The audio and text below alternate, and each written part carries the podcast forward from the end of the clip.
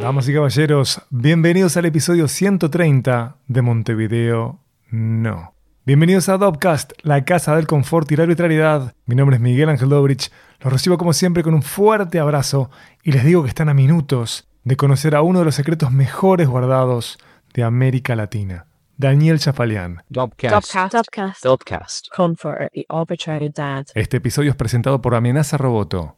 ¿Te interesa el impacto que tiene la tecnología en la sociedad? Seguí a Amenaza Roboto en arroba amenaza roboto, facebook.com barra amenaza roboto, instagram.com barra y obviamente en www.amenazaroboto.com.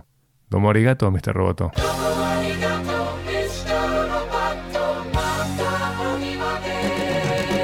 Como de costumbre, te invito a escucharnos desde donde prefieras. Estamos en Apple Podcast, en Spotify, en TuneIn, en Castbox y en SoundCloud en el canal de Dopcast. Y si sos un loco radical del RSS, levantá nuestro RSS y escuchanos desde donde quieras. Si sos un paciente problemático que usa Feedly, nadie te juzga acá. Acá se viene a pasar bien, ¿eh?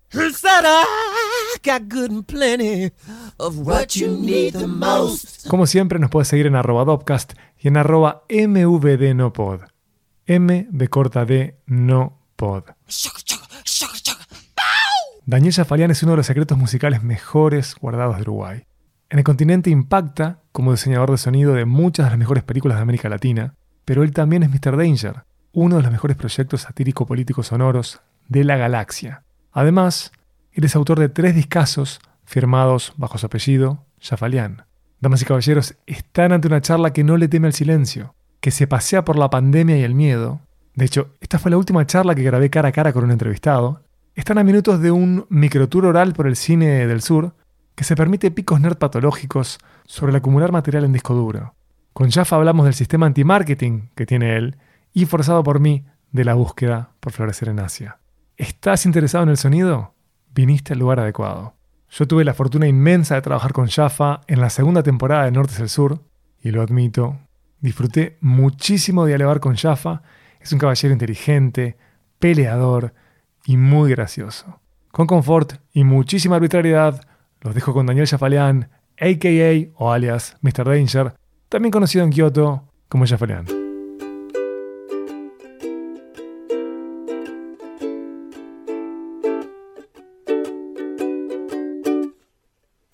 Yo el problema que tengo en realidad es el siguiente. Leí el libro de Cage que se llama Silence, todo, y todo el silencio. Y cuando estudié con Coriú, mucha reflexión sobre el silencio. Pero todo lo que siempre me suena toda una zaraza cuando uno empiece, se pone a hablar de esas cosas que es como medio in- incómodo, ¿no? Porque no. O sea, se- hay gente como mucho más interesante que se ha puesto a reflexionar sobre eso de forma interesante. Eh, lo mismo me pasa con el asunto del arte sonoro, ¿no?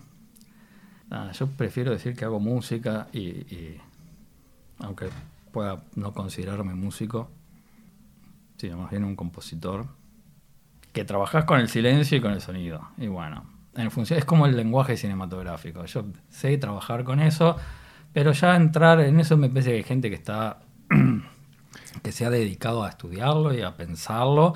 Yo es como mi materia de trabajo. Entonces tengo como un vínculo muy cercano, pero muy poco expresable en otros, que no de, de una forma de... Te entiendo, como de hondura teórica. Claro. Igual más allá de lo teórico, yendo a lo práctico. Eh, por ejemplo, yo eh, cuando tengo, cuando me veo forzado a razonar sobre el silencio, me enfrento a una imposibilidad. El silencio no existe bajo ningún concepto en mi vida.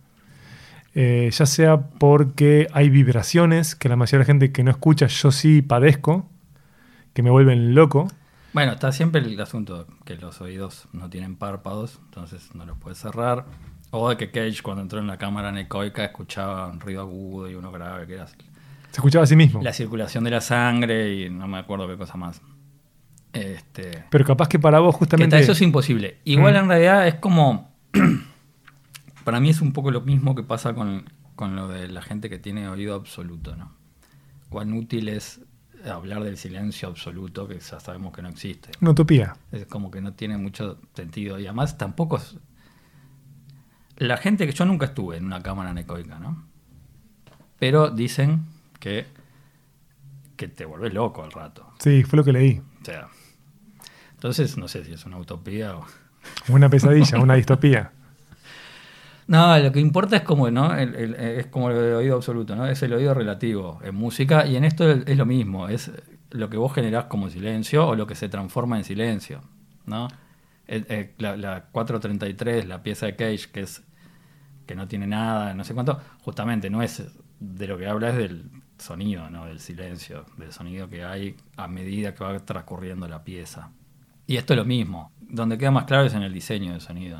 Vos estás todo el tiempo poniendo tus oídos al servicio del trabajo y tenés que tener alguna clase de práctica para descansar. Entonces, eh, ¿cómo es que, que apagás eso? ¿Hacia dónde vas cuando dejas de trabajar? Bueno, cuando uno lee, hay veces que uno está más concentrado que no, pero leer está, eh, es como una especie de que te va generando como tu propio silencio, digamos, ¿no? Sí. Y, y que vienen como los sonidos del libro y no sé qué. O hay veces que, bueno, este, también encerrarse en el estudio y que esté todo muy silencioso funciona, pero es como un poco la cámara necoica, ¿no? Tampoco demasiado. Hay veces que precisas un poco de... Como si fueran sonidos orgánicos, precisás este, Sí, la vida. bueno, hay lugares que son más lindos que otros y que a veces suenan bien, pero hay veces que son un infierno, ¿no? ¿no? La, la playa, por ejemplo, los días que hay días que tiene un sonido hermoso y hay días que es un, es blanco asqueroso, qué sé yo. Lo mismo con, la- con el bosque o con los sonidos más naturales. Y, y hay veces que hay ruidos eh, no tan naturales que son re lindos. Yo estoy cerca del zoológico. Bueno, ahora cambiaron todas las calles, pero en una época los autos que pasaban por la calle de la Roseli Rigus, es lindo el ruido que hacen. Eh, Y es muy tranquilizador. Y estoy hablando de un auto pasando por la calle, ¿no? Y hay veces que hace unos años fui a grabar a, a unas estancias ahí. Y hay una parte cuando destetan a los terneros, están gritando, gritándole a la madre como por tres días seguidos. Y yo tengo la grabación de eso de los terneros, la, la usé en una pieza. Y, y, y, y ta, eso es el infierno, ¿no? Entonces, bueno, la naturaleza a veces también está re jodida, ¿no? Igualmente, Bueno, ahí no es la naturaleza, sino Sí. nosotros que le sacamos, pero bueno, son sonidos como... Claro. Pensaba en justamente en ese como pack de, de sonidos que dan paz. ¿Qué, ¿Cuáles otros sonidos te resultan eh, atractivos? Porque uno jamás podría vincular rápidamente el sonido del tráfico, ¿no? Como algo positivo y sin embargo vos encontrás eso. ¿Qué otros lugares te resultan lindos? Que parece banal hablar de lo lindo o de lo bello, pero me parece que hace Sí, a la vida. tranquilos, en realidad eso Mm. depende, porque a veces que son lindos y están medio, qué sé yo, un buen chirrido de puerta a veces es re lindo, pero para determinadas cosas. El contexto, chiquilines. Eh, claro, ¿no? Qué sé yo. Eh, Uruguay en eso está bastante bien de, de- lugares que pueden tener lindos sonidos. ¿no? El, ambiente ribereño y todo eso es bastante agradable. Pero, por ejemplo, el tero ¿no? es un bicho que a veces te saca un poco de, tranquilidad, ¿no? Qué sé yo. Sí. Un- y con esa costumbre así de gritar fuerte y acercarse, ¿no? Después hay otros pajaritos que son más lindos. Yo tengo un- la vaca es un bicho que me parece fantástico. Con los mugidos y eso está buenísimo. Y ahora tengo un problema con los perros y los vecinos que tienen mucho vecino con perro Pah. y con mucho perro Sí. y los odio. Me pasa lo mismo. Tengo atrás tres perros, la de abajo un perro y la de al lado tres perros. Y hay un momento que lloran todos, porque hay veces que dejan a uno afuera y empieza a llorar y todos los perros del barrio empiezan a llorar y todos empiezan...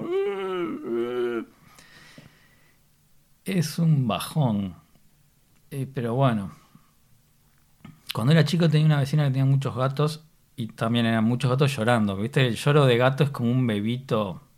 Es muy creepy, ¿no? El lloro de gato. Para películas así de.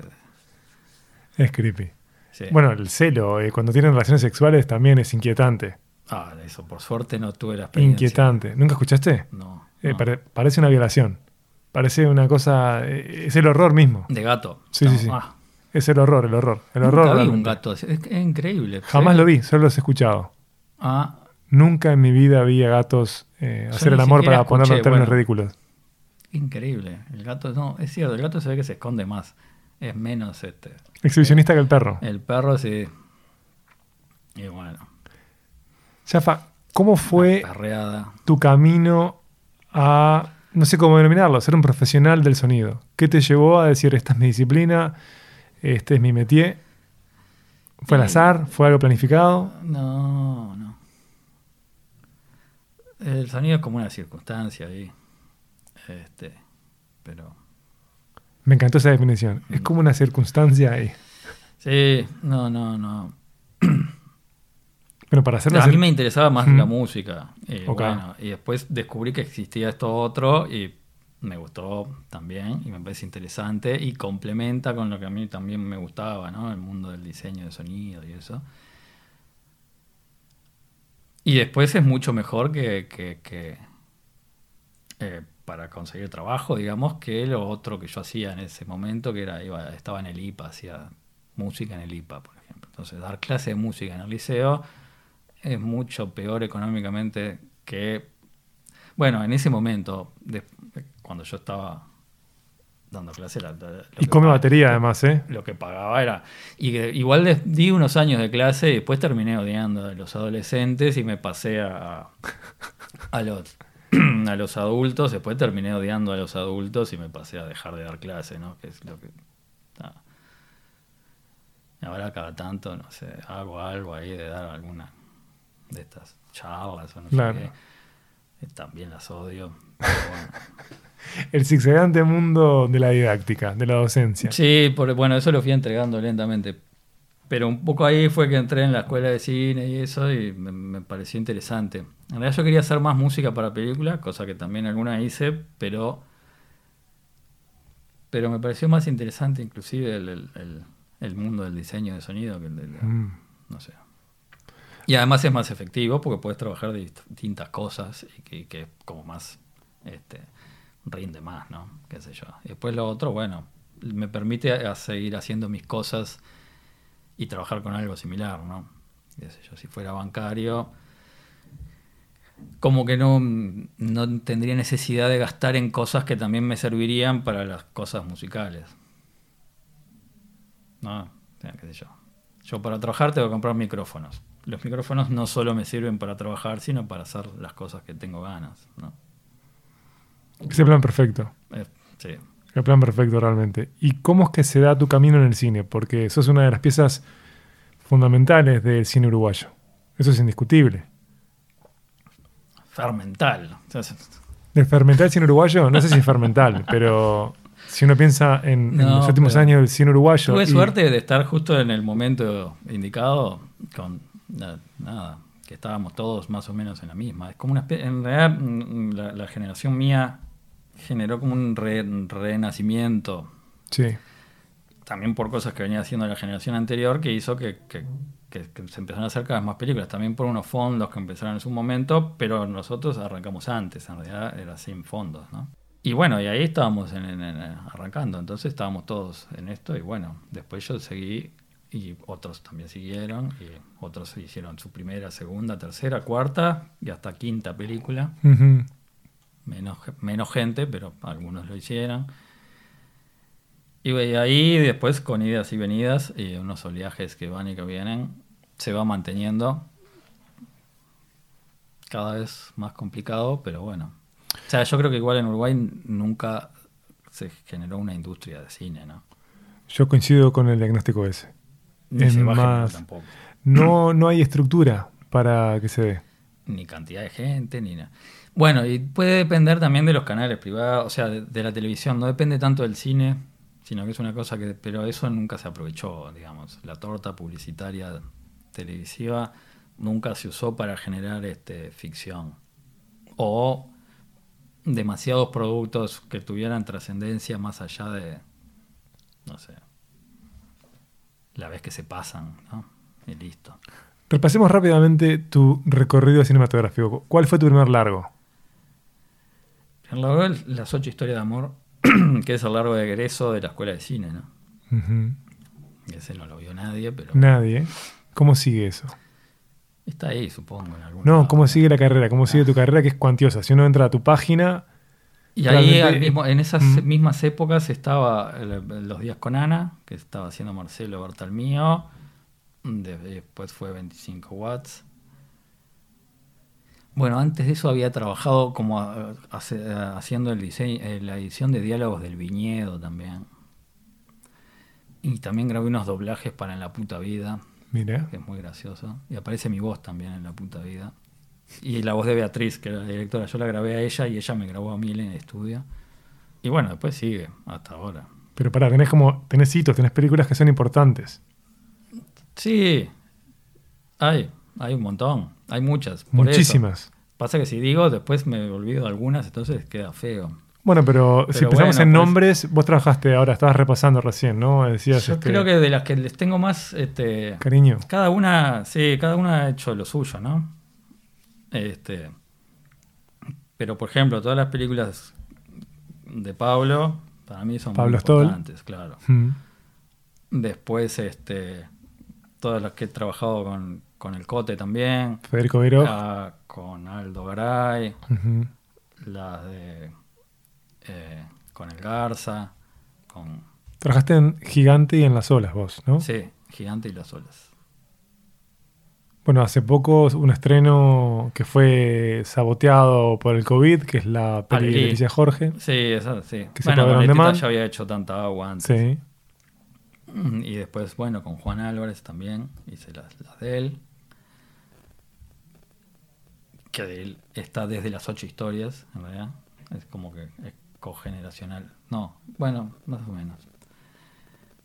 Eh, y no sé, son, son, son unos 50, 60, entonces no. Has estado en proyectos grandes, pequeños, de ficción, documentales. Sos un astronauta, eso es lo que te quiero decir. Sos un astronauta en Uruguay. Mm, Es una carrera que parecía imposible. Sí, ahora hay más gente que ya la tiene. En una época era más raro. Hace unos 15 años era más extraño. Cuando eras un botija de pelo largo todavía. Mm, por- Casi nunca lo fui, pero, pero, pero antes era más raro. Ahora hay más gente que solo se dedica. Bueno, ahora no sé, este año no sé, pero Pre-COVID. antes era había mucho menos largos y cosas. Ahora hay como, como más cosas y hay más gente que trabaja solamente haciendo ficción y largos y documentales y que prácticamente no trabaja en publicidad, ¿no? Al, a- al principio era como que si no trabajabas en publicidad era imposible mantenerse. O había que dar clase, o había que, ¿no? Ahora yo creo que se puede, con dificultades, pero se puede no, o sea, trabajar solamente en proyectos de, más largos, ¿no? Lo cual no quiere decir que haya una industria, ¿no? O sea, y me parece que eso se va a ver con esto de las series, ¿viste? La, serie es una cosa que te muestra mucho si hay una estructura industrial en los formatos de producción. Pero bueno, no sé si al decir esto me estoy ganando el... el- el- o sea, no me van a llamar nunca para una serie, así que... Yo creo que no hay problema, ¿eh? Puedes decir lo que quieras que no, no va a haber consecuencia ninguna. ¿Querés un vasito de agua? Ya fa. No, no. No, igual, este. Ya sé, esa- ya está, ya estoy viejo. ¿verdad? Igual hablar del asunto del cine es como más aburrido. ¿verdad? Yo no creo que sea aburrido desde la perspectiva del sonido. No. Cuando se habla del cine siempre se centra en una versión como romántica del director. Se suele obviar al guionista, este, que acá en Uruguay tenemos a directores guionistas, es como bastante normal. Es lo más normal, sí. Se suele hablar de los actores, se suele hablar de director de fotografía.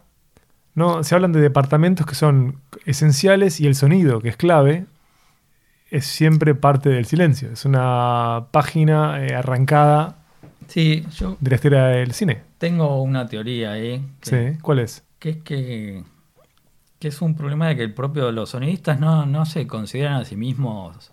eh, ¿Artistas? ¿Qué? Sí, artistas, por, para ponerle una palabra como un poco rimbombante, pero como que eh, creadores eh, de, de- de cosas importantes para la trama y para el lenguaje, digamos, ¿no?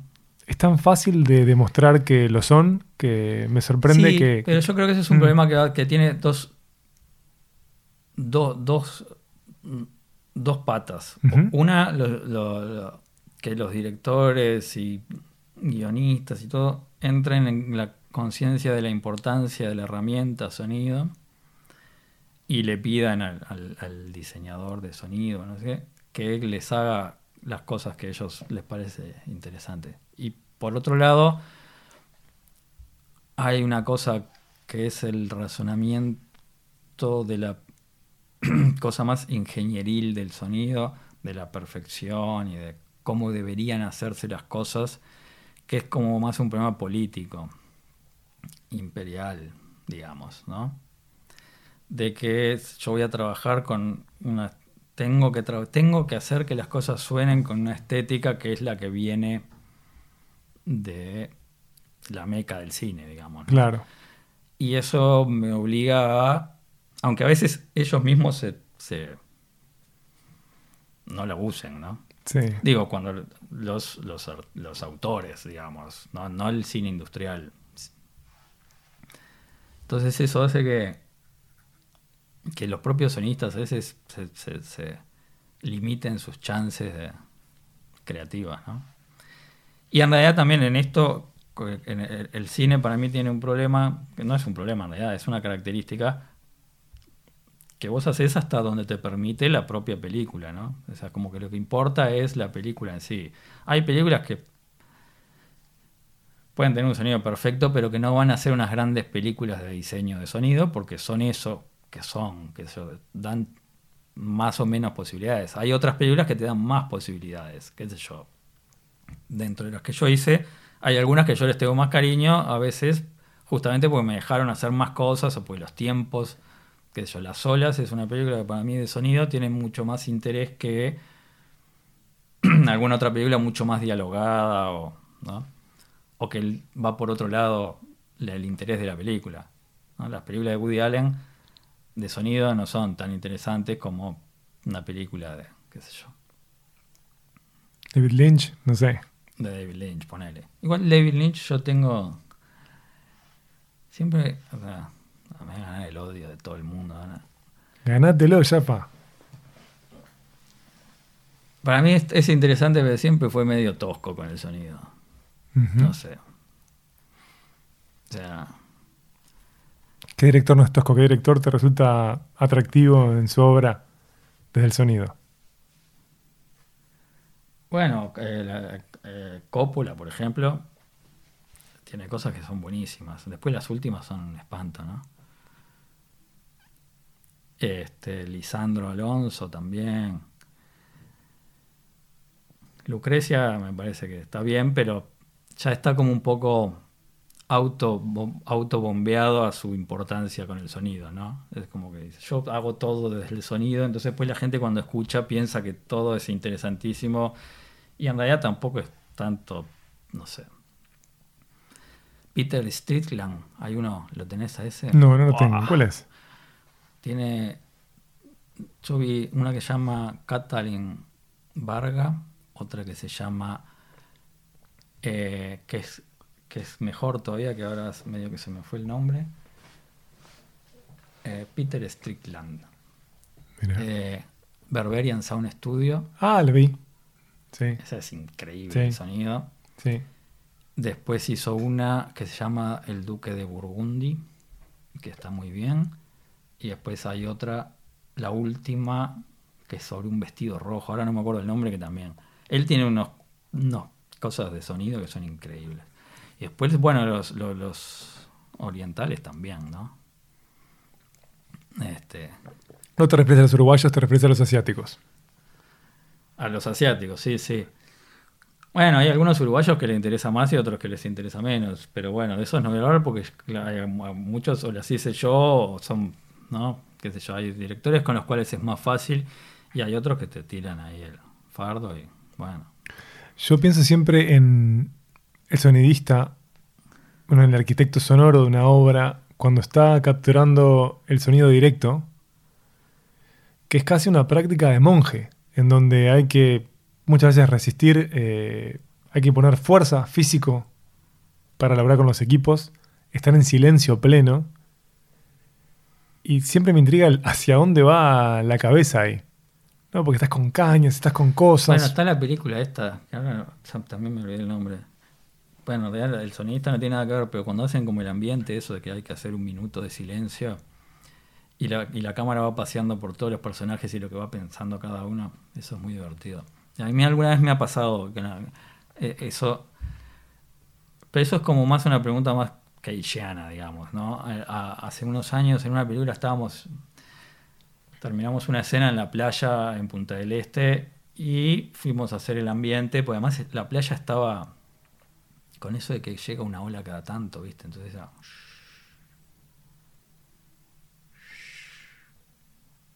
Y yo hice mis tres minutos de silencio con eso, de una playita re linda, que después la usé y vino como... La directora toda emocionada porque recién en ese momento había estado reflexionando sobre todo el proceso de haber es- escrito el guion y llegar a filmar y no sé qué. Todo fue en esos tres minutos de...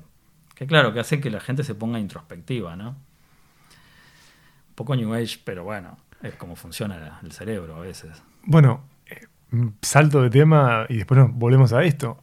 El COVID ha hecho que la gente se vuelva introspectiva. Fue una pausa, el encierro fue una pausa en la vida de la mayoría de la gente. Sí, sí. Igual yo creo que hay una pandemia mental ahí que, que nos va a costar muchos años este, desprendernos de... ¿A qué te referís en concreto? Y bueno, no sé, por un lado eso de que todo, oh, estoy acá encerrado y no sé cuánto, que pintó al principio, que la gente quería, y metían vivos de Instagram, y la gente quería ver películas, y una especie de desespero absurdo a los dos días de estar en... Y después esto del asunto del miedo, ¿no? Que es como que... No sé. Vino no para sé. quedarse el miedo.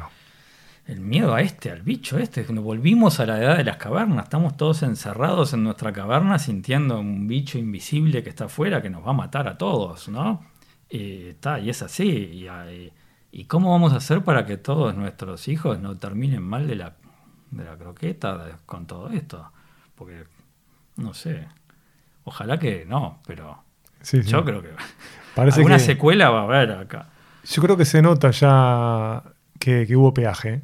Sí, sí, esto no lo, no lo van a... Bueno, no sé cómo va a seguir, capaz que no la siguen cobrando después y está. Igual ha sido todo un gran festín de las teorías de la conspiración también, ¿no? Y muy divertidas. O sea, desde el G5, Soros y la población mundial. Hay cosas muy divertidas para leer por ahí. Bueno, hablando de diversión, me alejo un poquito del cine para ir a tu obra artística, que en este caso tenés un alter ego, Mr. Danger. Que ahora hace poco lo hice público en, en mi web, así que o sea, Sí, sí, lo sé, por eso es que me atrevo a, a ponerlo sobre la mesa, en donde vos te nutrís de discurso político para hacer composiciones que son totalmente adictivas, en donde te has nutrido de la clase política latinoamericana, no uruguaya. Sí, sí, sí. De los, bueno, ahora hace como un par de años que ya como que lo abandoné todo eso. Ahora yo creo que ya no es ni necesario, solo prender la radio ya alcanza, porque esto eh, está en ese nivel de absurdo, ¿no? Pero hay mucho. Los uruguayos estaban casi todos, Sí, y después a amigo Chávez, que es- totalmente. Venezuela está presente. y es que Chávez era genial, ¿no? Chávez es el culpable del proyecto en sí, ¿no? Porque fue el de Mr. Danger, el que decía Mr. Danger, Mr. Danger. Igual el, el original es una música electroacústica que yo hice antes con el debate de Sanguinetti, ¿Cuál debate en particular? el que es con Vázquez. Uy, me El que acuerdo, sí. marxistas, marxistas. Es cierto. Estamos hablando de comienzo de los 90. 96 creo que es, sí, no sé la elección cuándo fue, pero para las elecciones de que ganó Sanguinetti, ¿no? La segunda presidencia, que era un debate que todos los, los del frente decían que había ganado Vázquez, Sí. Y está. Yo estudiante de liceo la profesora de historia le preguntaba al estudiantado quién creía, quiénes creían que, que había sido el ganador de ese debate. Sí, sí. Y pasaba eso, hablaba mucho de la tendencia política de la familia. Sí, y después era que no. Y en realidad, porque nos sorprendió a todos con todo ese asunto del marxismo. Sanguinetti venía como normal y se estuvo todo el tiempo hablando de marxismo, marxismo, marxismo. A mí me dejó muy impactado. Entonces después hice una musiquita con eso. Este, que la pasaron en la radio, después se la di como a unos medios ahí para que la pasaran. Pero eso fue en el 2000, creo, o algo así. Sí, en el 2000 lo hice. Otras voces, otros ámbitos, otro dólar. Y después llegó el otro, después llegó con Mr. Danger como el proyecto ese más. Al principio éramos tres y después quedé yo solo. Y bueno, está. Y después me fui abriendo un poco y los últimos ya habían uno con Sturla y otro con el Pastor Márquez. Este, fichas tremendas todas. Y con Bush y Obama también metida ahí. Con Obama cuando asesinaron a, a Bin Laden. Interesante igual que hayas decidido alejarte y la razón que diste recién, ¿no? Porque es verdad que hoy en día es prender un informativo Está imposible. está muy alto, está muy alto. Está, sí, Está sí, muy alto. y además hay como una especie de... de- de- Yo nunca... Las, las músicas siempre trataron de tener como una especie de... que tengan valor en sí mismas, ¿no? Y que cada una tampoco es como muy temporal. Son como unas músicas que pueden funcionar más allá del... Y ahora es como que el debate está como demasiado eh, chiquito, digamos. Chiquito en el sentido de que se debaten unas cosas que son muy pequeñas y chiquito en el sentido de altura intelectual del debate, ¿no? Es como que estamos en unos niveles de debate que, qué sé yo. Eh, Vázquez y, Sanguinetti en ese momento era como si fueran dos luminarias en el debate del 96, qué sé. Ahora como que todos hablan del tweet de este, del tweet del otro, unas pelotudeces infames. ¿Ya aceptaste que no perteneces a este mundo? Sí, claro, sí, sí, sí. no. Viste que hay un momento que claramente uno queda en offside, se da cuenta que, bueno, esto, esto no es lo Sí, mío, sí, yo no soy de acá. No, es como que todo, y, y bueno, también hay un tema de tiempo, ¿no? Y de dónde se, se procesan estas cosas, de dónde se escuchan, ¿no? Todo que se va, ahora se va limitando a unos formatos en los cuales ese, el esquema de Mr. Danger ya no, ya no funciona, que era como una música, que tenía un desarrollo. Ahora es todo mucho más A la piña, corto. A la, a la piña. sí. Sí. Y está, en eso hay otra gente que está haciendo cosas más interesantes. Y hay un tema como visual también, que al, carecer de imagen, hubo un par de videos que hice, pero no... Pero bueno, no era un tema más de música, no, no era, no era de videos, ahora ya está. Tengo igual... El problema es que sigo guardando el material, pero si en algún día ha- ha- hago algo de vuelta, ¿no? Entonces tengo, estoy acumulando ahí este, megas y gigas y teras de, de políticos hablando y, y en algún momento, no sé. Eso habla de un síndrome de Diógenes ordenado, ¿no? Pues todo en ceros y unos. Sí, que sean serios y unos no quiere decir que esté ordenado, ¿no? Es cierto. Es- es, eh, pero Diógenes es un amigo, sí, sí. Ahí es muy difícil el orden en, la- en los discos duros y el backup en, en- en Es una computadora, sí. es un tema. Yo creo que hay una generación entera que debe haber perdido sus fotos de la infancia, estos, los de, los de la primera generación de cámaras digitales. Uy, sí. Esos marcharon todos. Tienen que haber No marchado. es que a sí. mí me interese mucho el mundo de la foto de la infancia, pero, pero sí.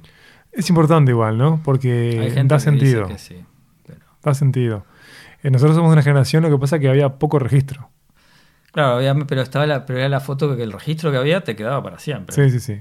De mentira, pero duraba más que, esto otro. Sí, No, es como el fílmico. El fílmico por lo menos sabemos que dura 100 años sí, o más. sí.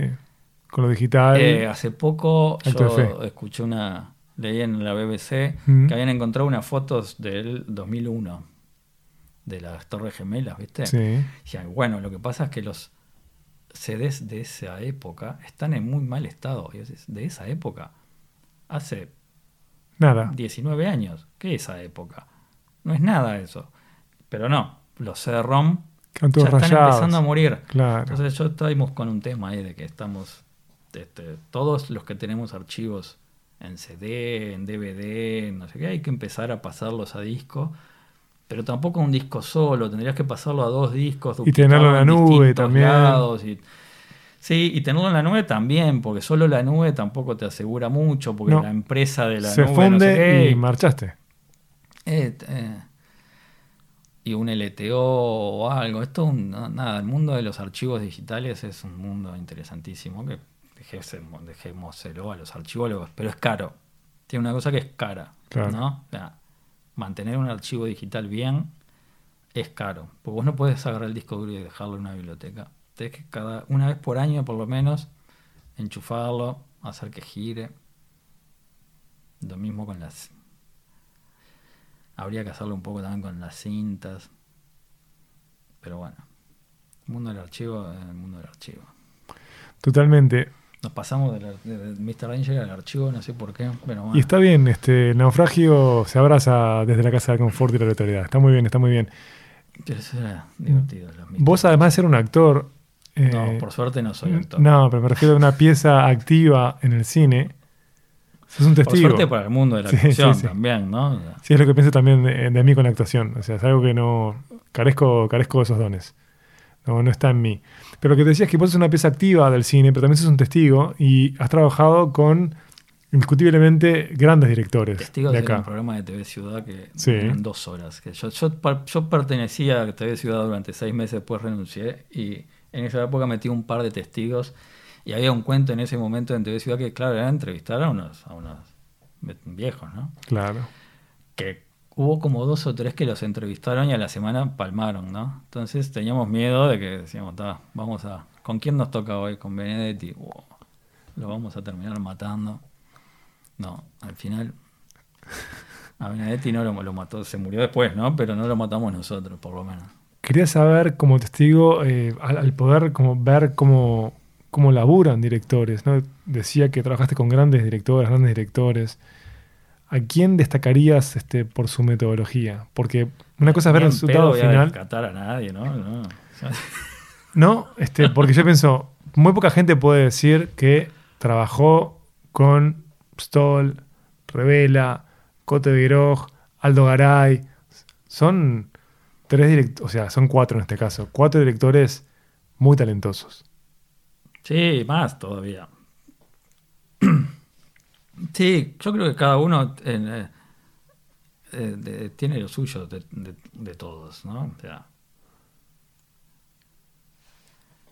este, Por diferentes razones. por diferentes razones, yo qué sé, por ejemplo, hay algún, eh, eh, en el- algunos que en el rodaje tienen algún tipo de, de- de- de- de actitudes muy más proactivas o menos, y otros más en el montaje, otros más en la edición de, de sonido o en la edición de la película que cambian más. ¿no? Cada uno, o en la dirección de actores, o el, el encuadre, o el diálogo con la gente, o justamente el no diálogo y dejar que las Que las cosas pasen. Sí, cada uno, y cada uno tiene resultados que, te- no sé. Eh, algunos filman muy poco, otros filman mucho, y hay veces que, ¿no? Ah, tampoco voy a decir que este filmó de menos y la verdad que hubiera estado bien. No te pido eso, Jaffa. Pero a veces, eh, por ejemplo, Aldo es un tipo que filma muy poco como documentalista. Pero después, eh, Juan Ignacio Fernández, cuando hicimos la, la- la película de Las Flores de mi Familia, ¿no? que está buenísima. Sí. En ese momento yo estaba haciendo Las Flores de mi Familia y El Casamiento de Aldo, más o menos al mismo tiempo. El casamiento tuvo 12 días de rodaje y Las Flores de mi Familia tenía 300 horas de material o una cosa así estuvo filmando dos años. Pero bueno, la película precisaba eso. Y la película de Aldo, eh, con eso, 12 días ya alcanzaba. Ya estaba. por el formato que tiene Aldo de trabajo y cómo funciona su cabeza cuando está filmando. Que además él filma, edita, filma, edita, filma, edita. Entonces dice, yo preciso ahora la escena. eh, O sea, veíamos la película en casa porque como yo le hice la música, arranqué a trabajar antes de que tuviera el montaje terminado. Y, y me decía, acaba de venir la escena de la peluquería que la vamos a filmar la semana que viene. Entonces era ir un día, filmar la peluquería, ¿no? ya sabía lo que iba a estar. Que yo, Juan Ignacio, o el documental de, de- de Boca con, con Juan, que era como mucho más este. ¿Cómo que se llama cuando uno filma este, y mira y solamente observacional? El documental observacional requiere que vos pierdas horas y horas y horas y horas y después estés más horas en la isla también para editarlo, ¿no? Pero bueno, son. No es que uno esté mejor que el otro, son formas totalmente distintas. Y con la ficción un poco también a veces pasa lo mismo. Hay algunos que te tiran horas y horas y tiran planos de distintos lados y listo, y otros que te solucionan más rápido, después tienen menos posibilidades en el montaje, yo qué sé. Cada uno a mí igual lo que me parece más interesante es cuando el resultado en sí tiene personalidad, ¿no? Que yo creo que hay algunos que efectivamente tienen eso. Y que se nota más. Y ahí está. Es muy trabajoso también, porque con una película vos no llegás a hacer eso. O sea, cuando dices una película sola, vos no tenés personalidad porque es una película sola. ¿no? Sí, pero es se- cuerpo de trabajo. o sea, sí, si no, es como, ¿no? Escuchás una música sola de alguien y decís, yo qué sé, si tiene, bueno, salvo que sea una copia de otro, ¿no? Pero, pero bueno, dentro de los directores que tienen más de tres películas, hay algunos que se nota que tienen como una personalidad más definida, ¿no? Yo qué sé yo. Aldo tiene, ¿no? El nivel de documental es más fácil porque es más fácil hacer más películas también, ¿no? Porque son más baratas. ¿sí? Sí. Igual se te tiene que ocurrir hacerlas, ¿no? Qué sé yo. No, para mí la obra de Y Aldo es y impactante. de ¿eh? Aldo también lo que tiene es que también trabajó en TV Ciudad, entonces yo con él trabajé en TV Ciudad mucho, y es como que él ya generó como una cosa que hay una personalidad muy definida. O las cosas con Charlo, que son como ¿no? un enfoque más político, o la, la mezcla de los dos, el Garcharlo, como yo le digo, que es el círculo, ¿no? Sí. que tiene como esa cosa de Aldo, más esa cosa política de Charlo, más, ¿no? Es que, ta, que para mí es una película como... de- dentro de esas películas que decíamos, ¿cuáles películas? Bueno, El Círculo es una de esas películas que está... Uf, es impactante. Que tiene un problema que es que está... Para mí la película es muy, muy, muy, muy buena y que va más allá de la política en particular, que es como una película que habla sobre la condición humana, pero acá en Uruguay es muy difícil que... Ahora yo creo que es más difícil que cuando se estrenó. Si ahora se estrenara esa película, tendría un problema Sí. de, de politización ex- ex- extrema, Sí. que en ese momento no lo tuvo, por suerte, ¿no? Sí, Porque coincido. parece- Es verdad. ¿Vos te acordás que por ahí, o sea, el mismo año creo que fue que se estrenó un documental de... DF se estrenó el mismo año. Sí, me acuerdo. Pero que, que también estaba Engler. Eh, El de Mario Handler. sí, el de Mario Handler. Era La decirle a Mario que no vuelva. decirle a Mario que no vuelva. Y era tan diferente justamente la arquitectura del personaje.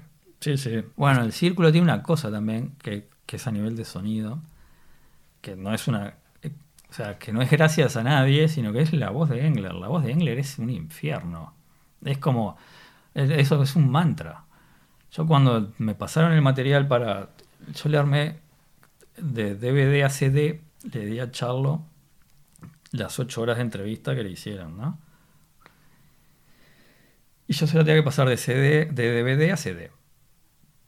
Sí, esto pongo play, vuelvo en una hora, ven en qué está. Y no, y me quedé las ocho horas mirando un plano cerrado de un señor contando cosas, porque la expresividad en las inflexiones y en el tipo de voz era como que lo podías estar seis horas mirándolo y entendías todo y le mirabas, le veías toda la cara, era, era todo el cuerpo cuando estaba solo el plano de la cara, una cosa rarísima.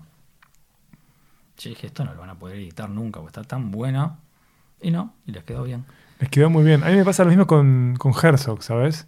Sí, sí. A mí, que me narre lo que sea ya es fantástico. Sí, que te lea la guía y está todo bien. Pero escúchame, te es habla que- de lagartos albinos. Ah, sí, sí, yo creo que la- la- Herzog tiene ese problema también, que es como un problema, ¿no? Que son da, a esta altura, te mete unas imágenes lindas, una musiquita medio trascendente, Compro. y te lee la guía, Compro. anda, Alberto, Alfredo, al no sé cuánto, sí, dale, una hora y media.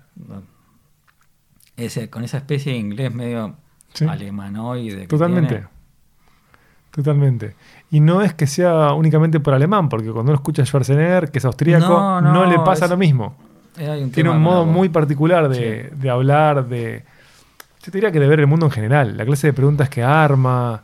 eh, Sí, esta, es muy buena cuando le pregunta el de los pingüinos en el encuentro al fin del mundo. Sí, ¿no? que- ah, un documental increíble ¿qué le parece ese?" que los pingüinos tienen conciencia de no sé qué? ¿Qué le está preguntando? Y lo, lo peor es que el otro le contesta en serio. Seriamente. Sí, sí, es buenísimo. Ese documental es muy es bueno. increíble. Bueno, hablando de sonido en ese documental, cuando está el buzo, Con las ballenas y todo están ahí. esa catedral Esa sonora catedral subacuática, sonora, esa rarísima. es una locura. Y después tiene a las mujeres búlgaras, ahí mete el coro de las mujeres búlgaras, que Sí. es buenísimo, que Sí. musicaliza muy bien.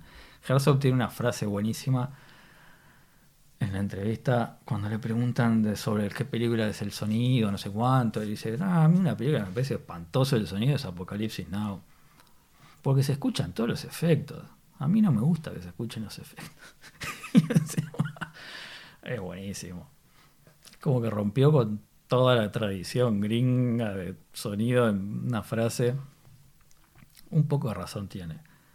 Pero están buenos los efectos de Apocalipsis Now, lo que pasa. Tengo justo ahí atrás, que obviamente los escuchas no lo pueden ver, el diario que escribió la mujer de Coppola Está buenísimo. sobre el rodaje. Coppola. Sí, Sí, y está el documental también. sí, sabía. Lo tengo de modo non el documental. No, sí, sí, yo tengo todo de modo non santo. Y, bueno, el, el rodaje ese está buenísimo. Y, y- y la conquista de lo inútil, ese es el diario del de, de la película de Herzog.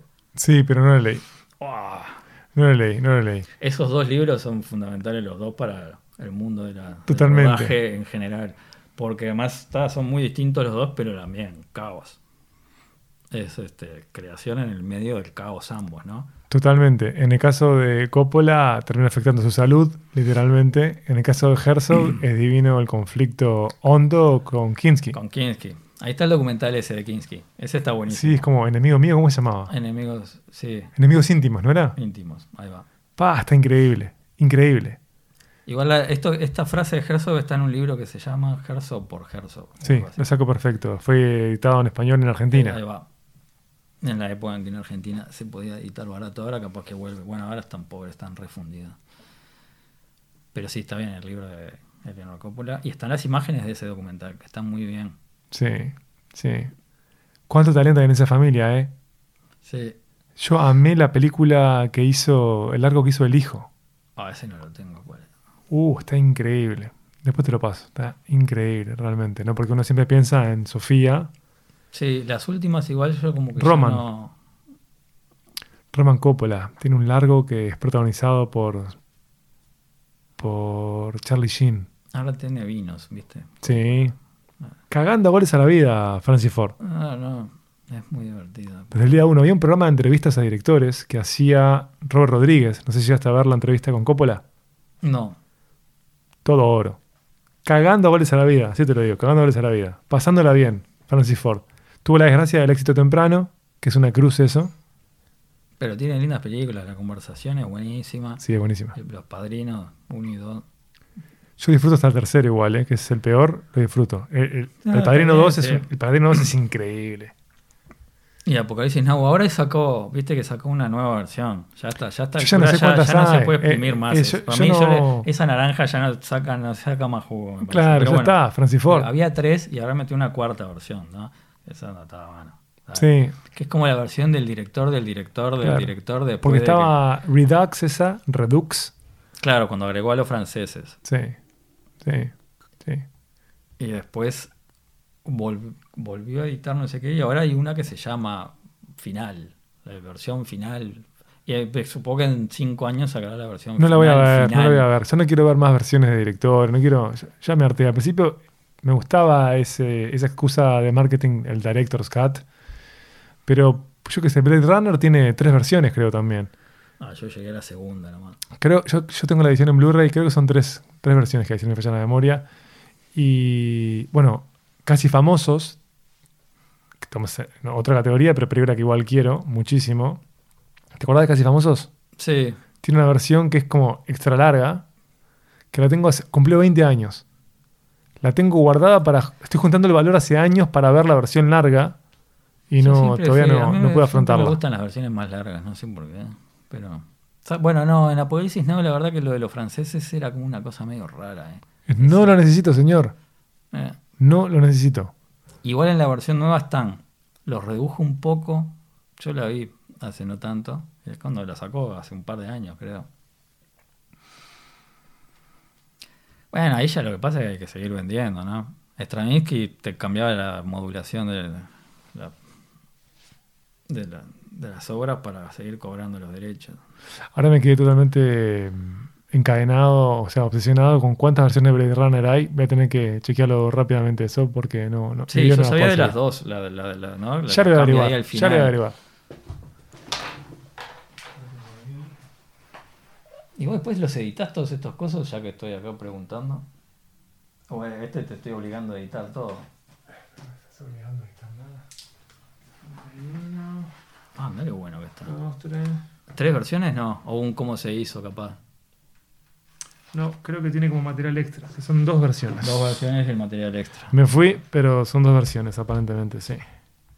Que es una muy linda edición en, en Blu-ray. Claro. Sí. Sí, sí, Original extra. Theatrical Cut. Sí. No, ojo, no, no. International Theatrical Cut. Ah, así que tenemos tres Hay tres versiones. versiones. Tres versiones. No claro, la pero eso es un clásico. Tres ¿viste? versiones. Y muchas veces, por ejemplo, la película se estrena en Cannes, Claro. no es la versión final. Sí. Porque no llega. No, Se me ocurren es más, ejemplos. sí. a Apocalipsis Now le pasó eso. Mirá, Que se estrenó. Pero en realidad esa no debería, esa no cuenta. no debería contar. Esa no cuenta. No y además creo que tampoco. Bueno, en esa época lo que pasa es que era corte, corte, corte era corte. Sí, de- de la era película, ¿no? literalmente un corte. Por eso. Y Claro. después era una versión sola, que se cortaba así, y después la tiraban a la basura y lo quedaba guardada, andás a ver dónde, pero no era. Ahora es más fácil que quedarte con todos los cortes y hacer todas las arazas esas. Ah, Bueno, nos paseamos por esta serie de películas, por tu recorrido en el cine local, por Mr. Danger, pero no hablamos de Jafaleán.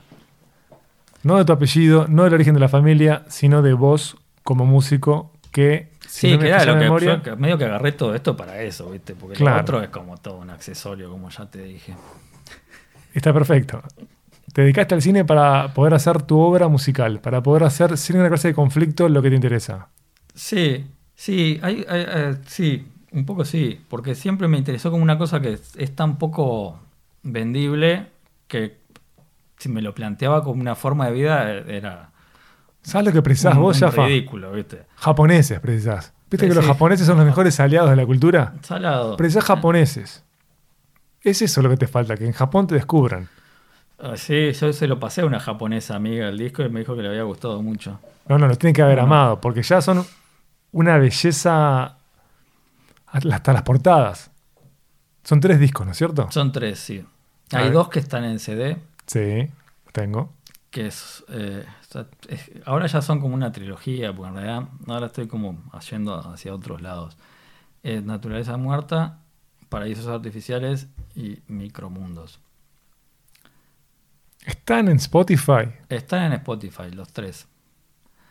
Uno se que escribe como, como- suena, ¿eh? así hay que lo uno pueden está buscar como ya. Daniel Jafarian y los otros dos están como Jafalian. Mm, Porque hay como un tema ahí con Spotify que y los, cuando lo subí Con la literalidad de Spotify. Claro, pues en realidad yo no es que es Jafalián, es porque le puse Jafalián porque es más, eh, queda más lindo solo una, la palabra, pero adentro dice Daniel Jafalián, ¿no? No es que Claro. es un seudónimo, No, no, es un apellido. imagínate.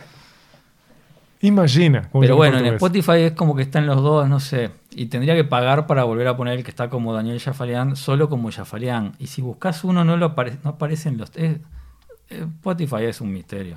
Después están en Bandcamp también. Es que cierto. además hasta se pueden bajar gratis y todo. Y a su vez pueden colaborar con la Fundación Daniel Jafalián. O sí, o le pueden poner unos mangos. eh, eh, una vez sola un amigo compró uno. Y después los otros dos estaban a la venta que no vendí ninguno directamente. Tengo el orgullo de, de no haber vendido ningún disco. Este, al menos en, en- en Claro. la tienda del Solís y en el y en, el, en Ayui, que era donde Lo estaba. cual habla muy mal de la escucha, no de vos. No, no. Y de mi formato de marketing también, de mi sistema de, Es un sistema anti-marketing. Market- marketing que tengo. A mí me divierte cuando la gente dice, no, pues yo que soy medio underground. No, no. ¿Vendiste algún disco? Sí, 250. Ah, no, eso no es ser underground, eso te está yendo bárbaro. Pero bueno, como yo sé que es una música que no tiene, este, no es no te va a gustar, ni, ni, ni el cuarteto de Nos, ni no sé qué, bueno. Tengo que vivir de algo. No me gusta, o sea, es- esa, esa eh, eh, la gente no tiene por qué gustarle lo que yo hago, básicamente. Y a mí tampoco me interesa que les guste, ¿no? Pará, pará, peleador. Pará, peleador. No, pero en el buen sentido, o sea, ¿no? O sea, no voy a obligar a alguien a que escuche una cosa que le parece horrible y me parece que está bien. O sea, estaría buenísimo que lo escuchara muchísima gente, pero no es un, ¿no? No. Parece que cada cosa tiene como su, bueno, es como eh, hay, hay películas que están pensadas para un gran público y hay películas que no tanto, ¿no? Qué sé yo, Hiroshima es como una película que está pensada para una cosa más reducida de público, que es una película con intertítulos. La amé cuando se estrenó. La amé. La tengo Yo, ahí en DVD, eh, de hecho. También es No la he vuelto a la ver, película ¿eh? que más me gusta de todas La las que hice. Creo. Y hay otras que son como para más público. Yo, Alelí, bueno, Alelí justo le agarró el, el- el- el- No la pandemia, ¿no? Ahora está en Netflix. Sí, lo sé, lo sé. Está en Netflix, estaba en Pero es como una película que ya de por sí, con el esquema que tiene, cómo funciona, es como, ¿no? Con la música es un poco lo mismo. Ya el hecho de que uno no haga canciones, eh, estamos en un mundo en el que te limita tremendamente. Y que no sea como rockero más. Y como que no, ¿no? Es como, entonces todo eso hace que, que- que esto tenga un mundo acotado, ¿no? Y tampoco está yendo hacia ningún lado en particular. Entonces es como que, bueno, eso hace que sea. Porque si vos estás dentro del mundo del jazz, ponele. ah, tenés como un nicho de Sí, hay un marco. mercado, ¿no? El tema de no tener nada es, hace eso. Está en Uruguay igual eso, porque yo sé que se discute esta categoría teórica del, del- el raro o lo raro, eh, pero si uno repasa en diferentes artes, tenés una cantidad de pesos pesados que son inclasificables. Y bueno, sí. Inclasificables. El hebrero, eh, ¿no? todos los raros que decía Rama, ¿no? Sí. También. Sí, sí. Supongo que en las artes plásticas algo debe pasar, pero no tengo tanta. Sí, yo no sé, yo, yo no sé quién es raro lo que pasa. Ah, ahí. ellas son todos raros. Claro, o sea, ¿cuál no es raro en todo caso? Este, hmm. Bien, ¿y hacia dónde está yendo entonces la obra de Jafalian, tu obra firmada como músico? Dijiste que Bueno, te no, diste cuenta que hay un la- la- capítulo. sigo haciendo la música de algunas películas, ¿no? Pasa que yo tengo la limitación de que hago lo que me sale. O sea, no, no soy como un músico ah, de encargo. O sea, no- y- Entiendo. incluso lo- cuando vienen directores me dicen, "O sea, yo preciso tener una cumbia acá que suene, no sé qué. Digo, no. ta. Acá no es. Yo tengo que ya, claro, te paso el teléfono de un par de amigos y lo llama y que lo haga con ellos, ¿no? Sea, yo puedo hacer lo que. digo, te muestro mis cosas, las películas que hice, ¿te rinde? Sí, buenísimo. Va a ser por acá. Si no, no tengo, ¿no? Por eso es que toda la parte, casi toda la parte de música como para cine, eso también es como parte bastante personal en, en ese sentido, porque es lo que me sale, ¿no? Y después los otros, como que con los tres discos estos, medio que ya se cerró una especie de ciclo, ¿no? De trabajo con algunas cosas más de la naturaleza y. Y el esquema ese, el esquema del disco también, medio que ya se, se, se murió un poco, ¿no? Sí, una vuelta al single. Sea, entonces, ta, ahora estoy un poco reinventando algo. No sé muy bien hacia dónde, pero yo le- no sé. O sea, parece que estos discos ya están y ya general, ya, em, tampoco son muy tocables en vivo por cómo están hechos, ¿no? Son muchas, muchas capas de cosas que algunas son tocables, otras no, porque son como procesos y, ta, ir a apretar botones tampoco es algo que sea muy... Que te entusiasme. no. ¿Y pensaste con ir a hacerte una, yo qué sé, residencia a otro mercado? No, Con ir a- no, ¿No? no, no. Yo creo que eso es uno de los mejores secretos de acá, Jafa. Excelente. Eh, por- ahora sigo siendo un gran secreto. Ahora esto es la idea es que Precisamos Funcione. japoneses. Mi Hay campaña es, necesitamos japoneses. no y hasta le hice la música una película de Japón y todo. ¿Qué película? La Ah. que ahora está ahí en el Bandcamp. Es la, está para bajar la música de la, el, ¿cómo es? La fundición del tiempo. Que tiene la mitad es en Japón y la mitad es acá. Y estuve filmando en Japón. Y todo. Está el primer camino recorrido. Ya de la parte que está hecha. ¿Cómo Pero fue esa experiencia nipona? Cerremos con Es esto. hermoso. ¿Dónde estuviste filmando? Es- filmamos en Nagasaki. Y dos veces fuimos. Este. No había mucho tiempo para otras cosas, pero es una es increíble Japón, ¿no? Es como otro mundo. Es otra- otro mundo. Es un destino con el que fantaseo. Es impresionante. Está, creo que es medio caro, pero. Pero bueno. Está atado todo, ¿no? La comida. Es como tan distinto que, que- que impacta un poco. Yo no soy muy de los. De, de- de- no, o sea, no he ido a, a tantos lugares como todo. Viste que en el mundo del cine todos se pasan viajando, ¿no? Pero Mm. bueno, el sonidista no tanto. Y, y, igual es muy impactante, ¿no? Me parece que es como el lugar, yo no sé si no será el lugar más lejano de todos, ¿no? O sea, pues bueno, Europa somos medio que hijos de europeos, ¿no? Sí. Después igual hay lugares acá en Latinoamérica que son bastante... Alienígenas. Y sí, Sí, lo- ¿no? La- la- alienígenos. la- el alto ahí en la, en la Paz, es como que la cultura aymara, ¿no? Hay- o algunas cosas más indígenas, brasileras, yo, son medio raras. Supongo que África también debe tener algún, ¿no? Pero como a nivel de, de, de diferencias de todo tipo, ¿no? Es como que Japón está... Y parece muy moderno todo, pero a la vez hay como unas cosas que están re complicadas. Sí, sí, sí, sí. Hay, una, hay un peso muy grande de la tradición. La- sí, sí, la tradición está salada y las- es como que los ves a- y el- la- tienen como un tema ahí con el sexo y todo que está re oscuro. Bueno, lo vemos en las películas, ¿no? Sí, qué sé yo. sí, sí. sí. Pero los tipos, es como que en el mundo del cine adquirieron una cosa que la, la, la, la, la- lo, lo dominan, el lenguaje, y, fun- y están buenísimas las películas, ¿no? Tanto la cosas japonesa como las coreanas. Increíble. o sea, Chinos también, increíble. China también, sí. Yo ahora estoy muy con el chino este, este. Ahora se me fue el nombre, pero bueno, mala suerte. El de Mountain Made Apart, este. Eh, ahora se me fue el nombre. Y a Touch of Sin también, esa es otra que, que es de este mismo hombre, que no me acuerdo el nombre, era algo en chino. Pero estamos entonces totalmente eh, abrazando a las culturas asiáticas, generando obra para un público asiático que no sabe que es Bueno, para ellos. buenísimo, ¿no? Pero ahí, ahí- además ahí hay gente, ¿no? Ahí sabes cómo. Imagínate. Imagínate, Naya Natalia va a ser, eh, eh, no sé, el saludo que sea en el país de origen, eh, Jaffa. Perfecto. ¿Entendés? Ah, que venga Martín Sastre, que me- yo trabajé en unos cortos con Martín hace años que están buenos. Eran con Britney Spears en esa época. Eran muy divertidos.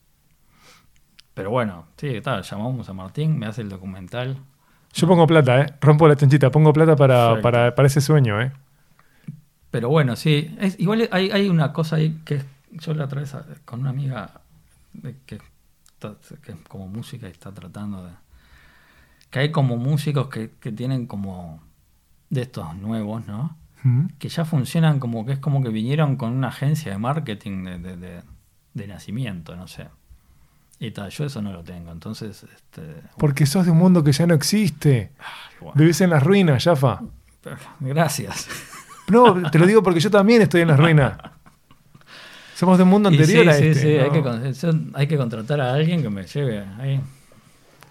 o, Perfecto. o gente que, que se dé cuenta del valor de las ruinas. Hay un templo, Perfecto, hay un templo. ahí que está todo roto y vengan y recórranlo.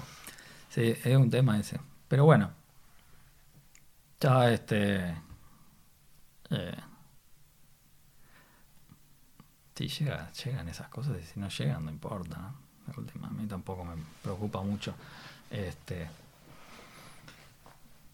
Mira, me parece que con esa actitud fuck you tenemos que dejar ya esta charla. Me parece es- que, puede ser que es perfecta. que es. Ah, Que es perfecto. Creo que ya te hiciste odiar por bastante gente en diferentes momentos de la industria audiovisual. sí, y ahora es no sé público, si no, me idea. importa. No me importan ustedes. No, pero ya se lo había dicho antes. eso.